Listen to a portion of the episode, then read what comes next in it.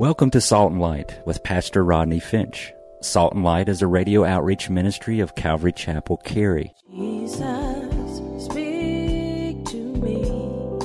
Open your word and reveal your heart to me.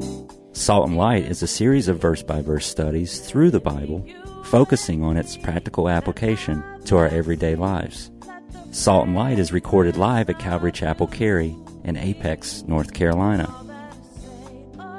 Stay tuned. At the end of the program, we will give you information on how to contact us, so be sure to have a pen and paper ready. Today, Pastor Rodney will be teaching a special message, so grab your Bibles and follow along. Now, with today's teaching, here's Pastor Rodney. To him who struck down great kings and he slew famous kings. Sihon, king of the Amorites, Og, king of Bashan,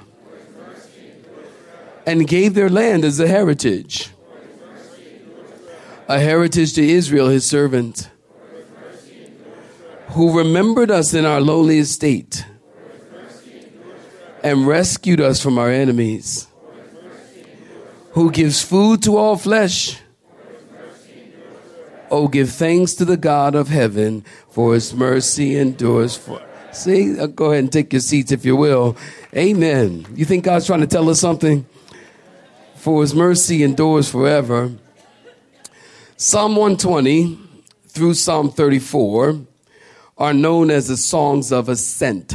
They are also known as pilgrim songs because these songs were sung as the people of Israel, listen, as the people of Israel would make their ascent up to Jerusalem. You always talk about Jerusalem as up, never down. I don't care where you are geographically, Jerusalem is always up.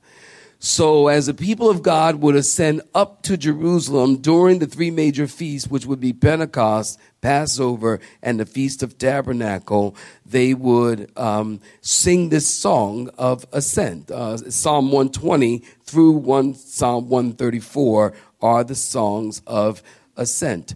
Um, it's during the Feast of Passover, you know that Passover commemorated Israel's deliverance from Egypt.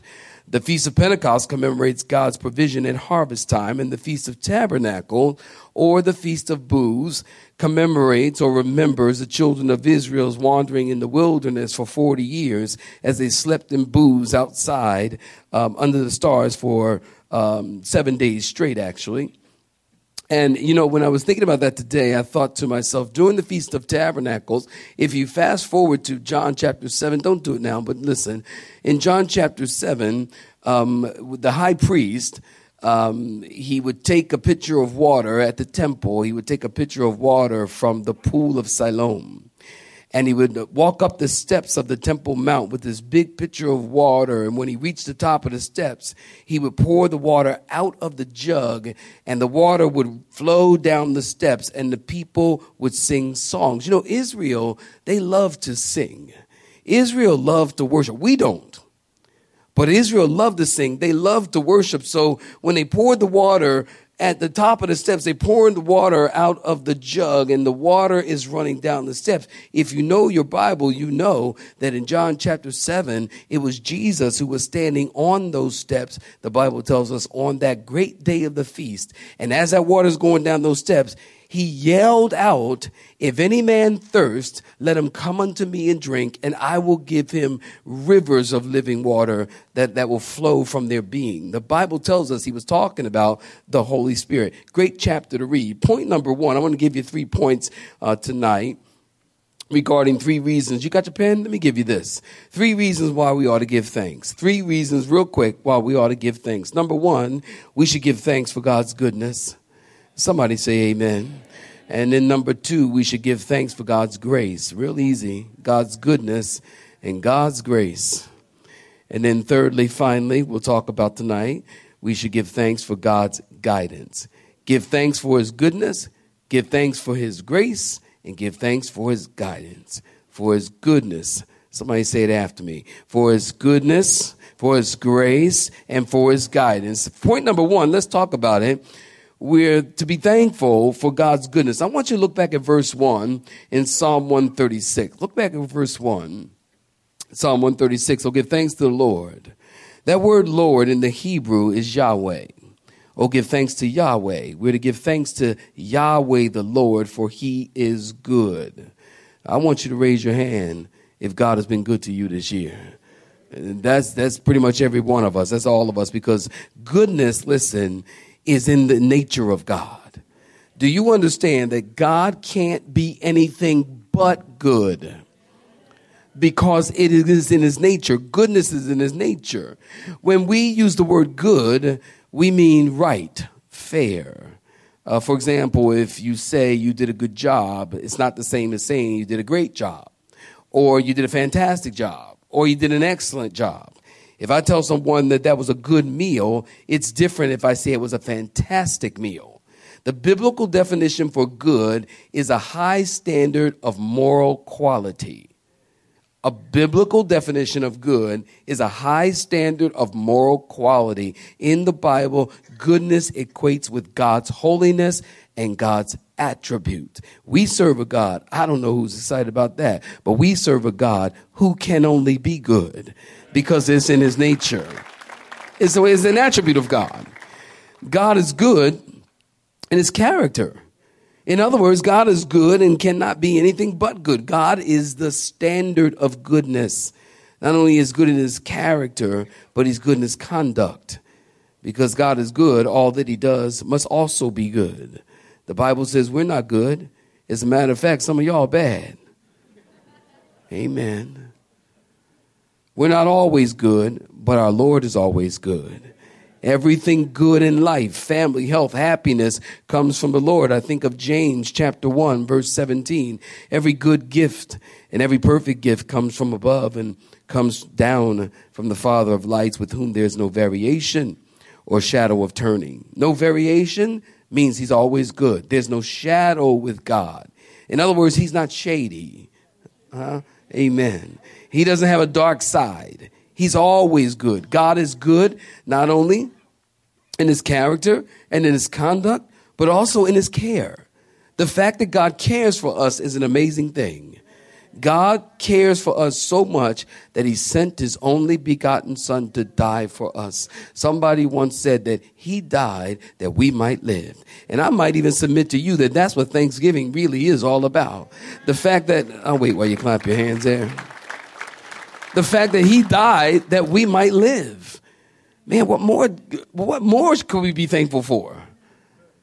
We live because of him. He's good and his in his care. Look at uh, verse 10. Fast forward to verse 10. God is good to Israel. To him who struck Egypt in their firstborn. And you know the story. God told Moses to tell Pharaoh to, anybody know? Let my people go. You know that. And Pharaoh refused, and God killed the firstborn in Egypt, everyone who did not have the blood of the lamb on the doorpost and the lintel.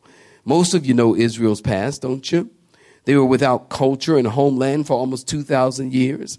People throughout time have tried to kill them. Pharaoh tried to wipe them out. Haman made gallows. Herod tried to butcher the babies. Hitler tried to exterminate them. But God showed them mercy and he brought them out of bondage of the slavery of Egypt. And he brought them through the wilderness. As they wandered in the wilderness, God took care of them. God took care of them. He fed them. Water from a rock. That's a miracle. Their shoes didn't wear out. For 40 years, parents, would it be so? Would to God would to God, especially y'all got, especially y'all that have those kids in the like the 12, 13, 14, 15, 16, 17, 18, 19, nowadays they stay home longer, age. Their feet grow every other day. I mean, have you noticed the kids are like in ninth grade and their feet are like a 15? It's ridiculous. They're boats. But would to God that their feet didn't grow, or when they did grow. See, we don't know. Think about that miracle. Think about that miracle. All right? You want to argue with the Bible? Think about that miracle. Their feet either didn't grow out of their shoes or as their feet grew, which is probably more likely, God allowed the shoe to grow with it. Either way, it's a miracle. You know, people try to, oh, I don't know about the miracles of God. I'm not, well, did they cross the Red Sea? Was it a half inch of water? I think it was a Reed Sea with a half inch of water and they all died. It, look, either way you look at it, whether it was 17 feet of water or was a half an inch of water, either way, the Bible teaches Pharaoh's army died. And if in fact they died and they were drowned in a half inch of water, that means it was even a greater miracle. So, so, so stop it. There's my theological point. Stop it. God took care of them and God provided them for them and He brought them into the promised land and God expected His people to be thankful. And listen, God wants us to be thankful as well because He brought us out of whatever bondage we were in and He set us free. Somebody clap your hands and say, That's right, Pastor. Look at verse 12. With a strong hand and an outstretched arm, he will bring us through as well. Point number two, we should be thankful for God's grace. Look at verse two. He is the God of gods. That word, God, is Elohim. The first word, God, is Yahweh. The second word, or Lord, is Yahweh. The, the, the, the second one in verse 2 is Elohim, E L O H I M compared to the gods of that day that were cruel and sacrificed their children, our God is a God of grace. He's the God of gods. Verse 3, He is the Lord of lords. Now, that word Lord, stay with me, is the Hebrew word Adonai. Adonai. Did you, did you get that? We have three Hebrew names for God in three verses Yahweh, Elohim, and Adonai. Yahweh, verse 1, Elohim, verse 2, Adonai, verse 3. We're to give thanks to the God of gods. Listen, it's not just enough, enough to give, just give thanks. Everybody gives thanks to something. Amen. Some people say, I thank my lucky stars. Some people say, thank, I, I, I thank, some people say, I thank, thank goodness. You hear somebody say, thank goodness. Who's that? Oh, thank goodness, child. Thank goodness. Yes, thank, thank goodness.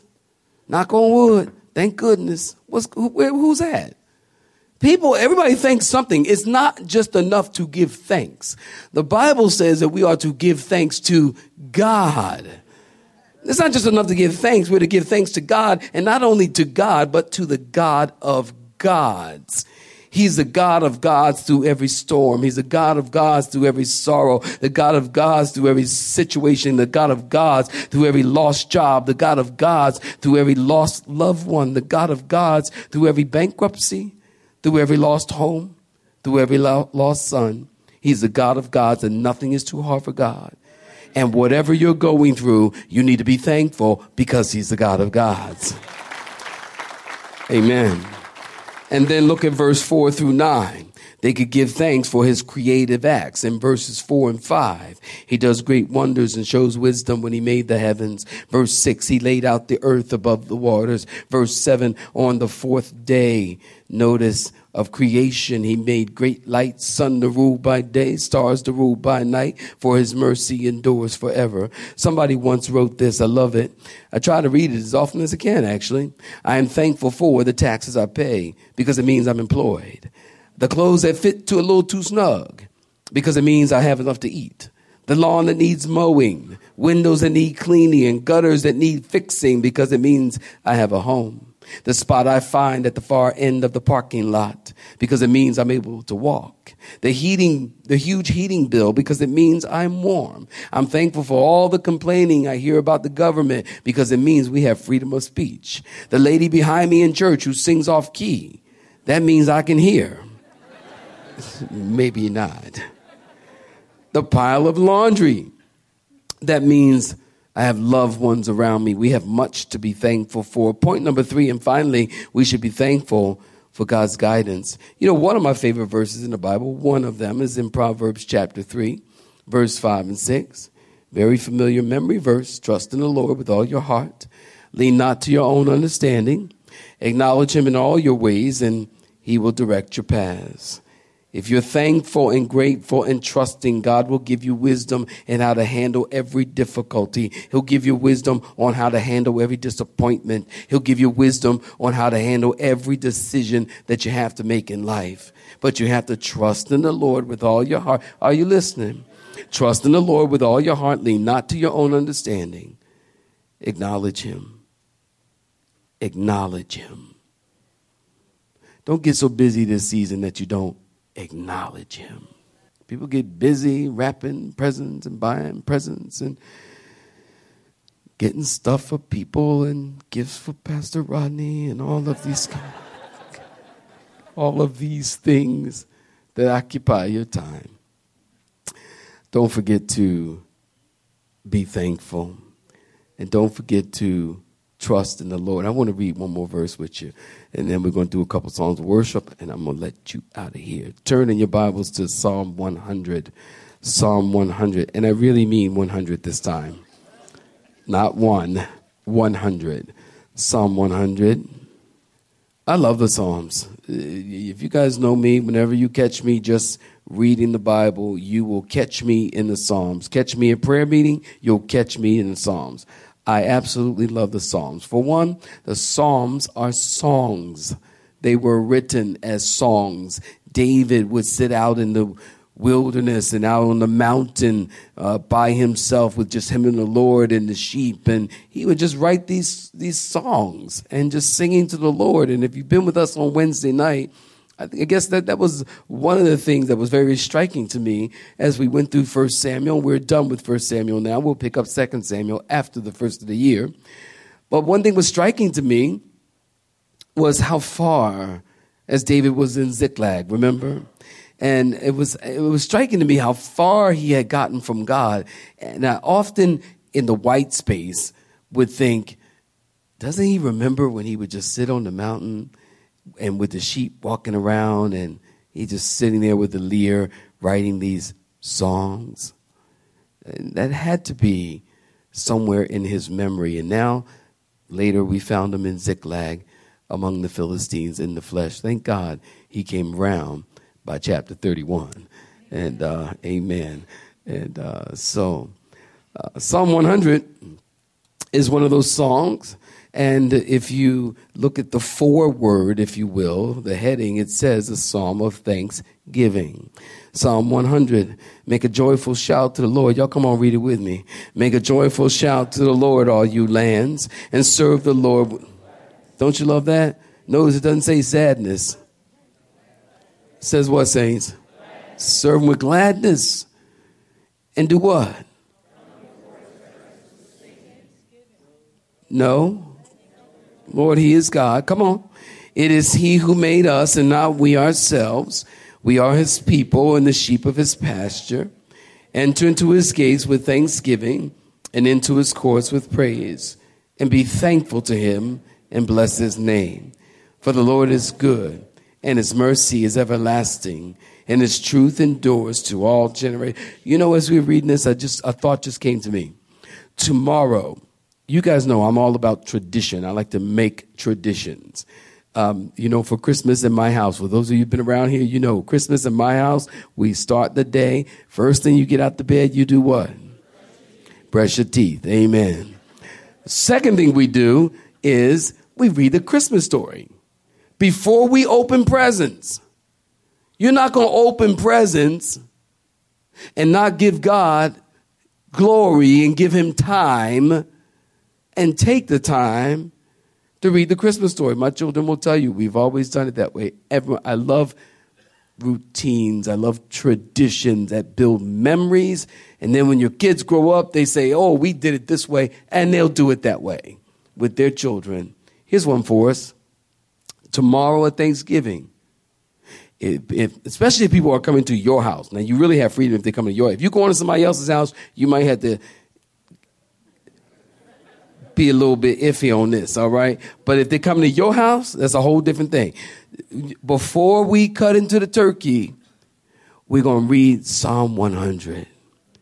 And then we're going to pray. And then we cut into turkey. Now, if you go to somebody's house, you, you might want to be respectful and ask them, Can you read it? And if they say no, just go on and read it anyway. and then by the time they know what hit them, the Word of God already slapped them upside the head, and we're, we're good to go. We're ready to eat.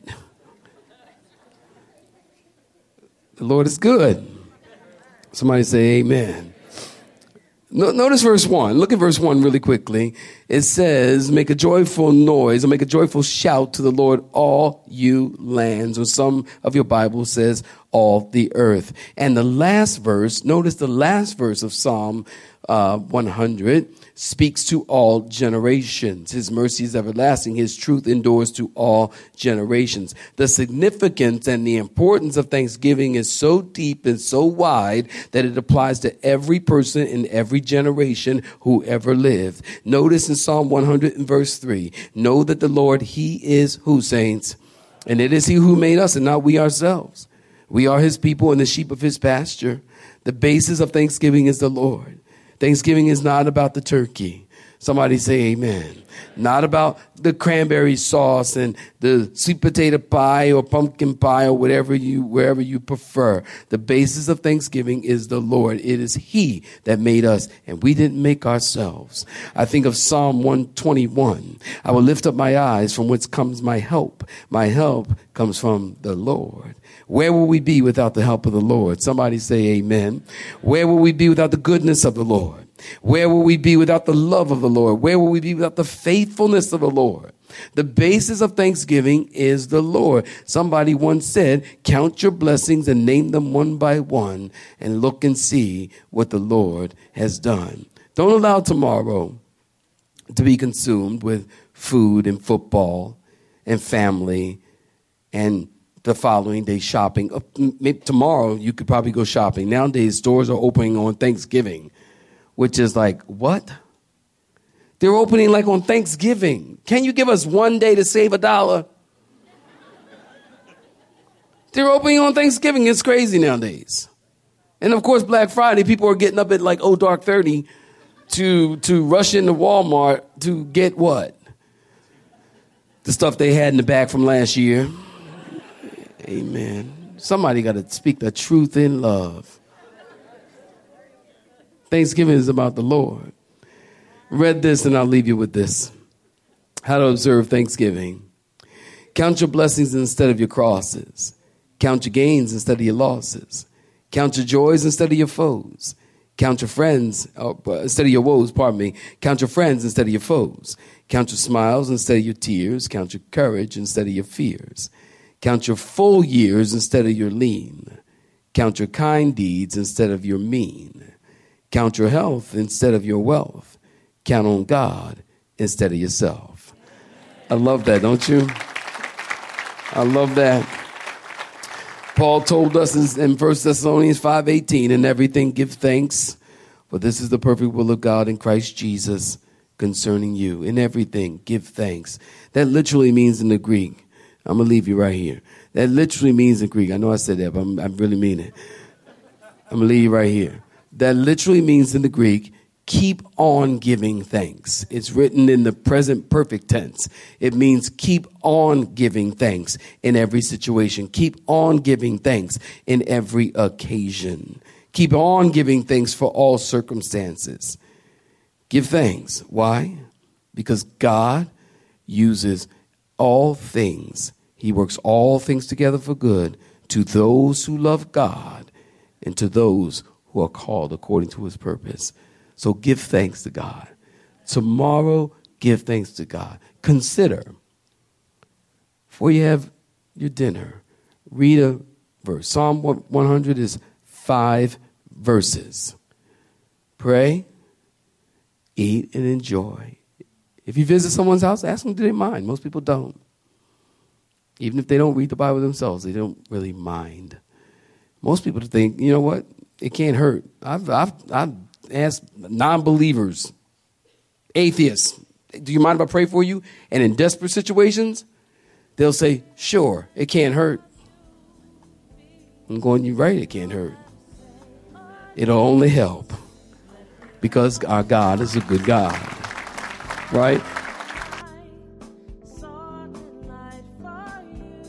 You have been listening to Salt and Light, a radio outreach ministry of Pastor Rodney Finch in Calvary Chapel, Cary, located in Apex, North Carolina.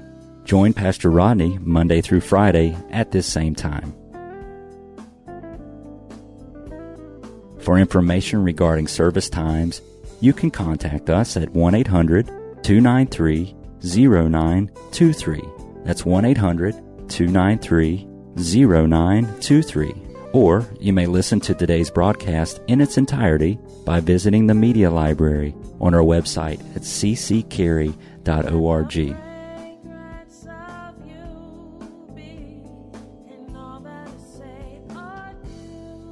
We would like to thank you for tuning in to Salt and Light and pray that you have been blessed. Until next time, may you be salt and light.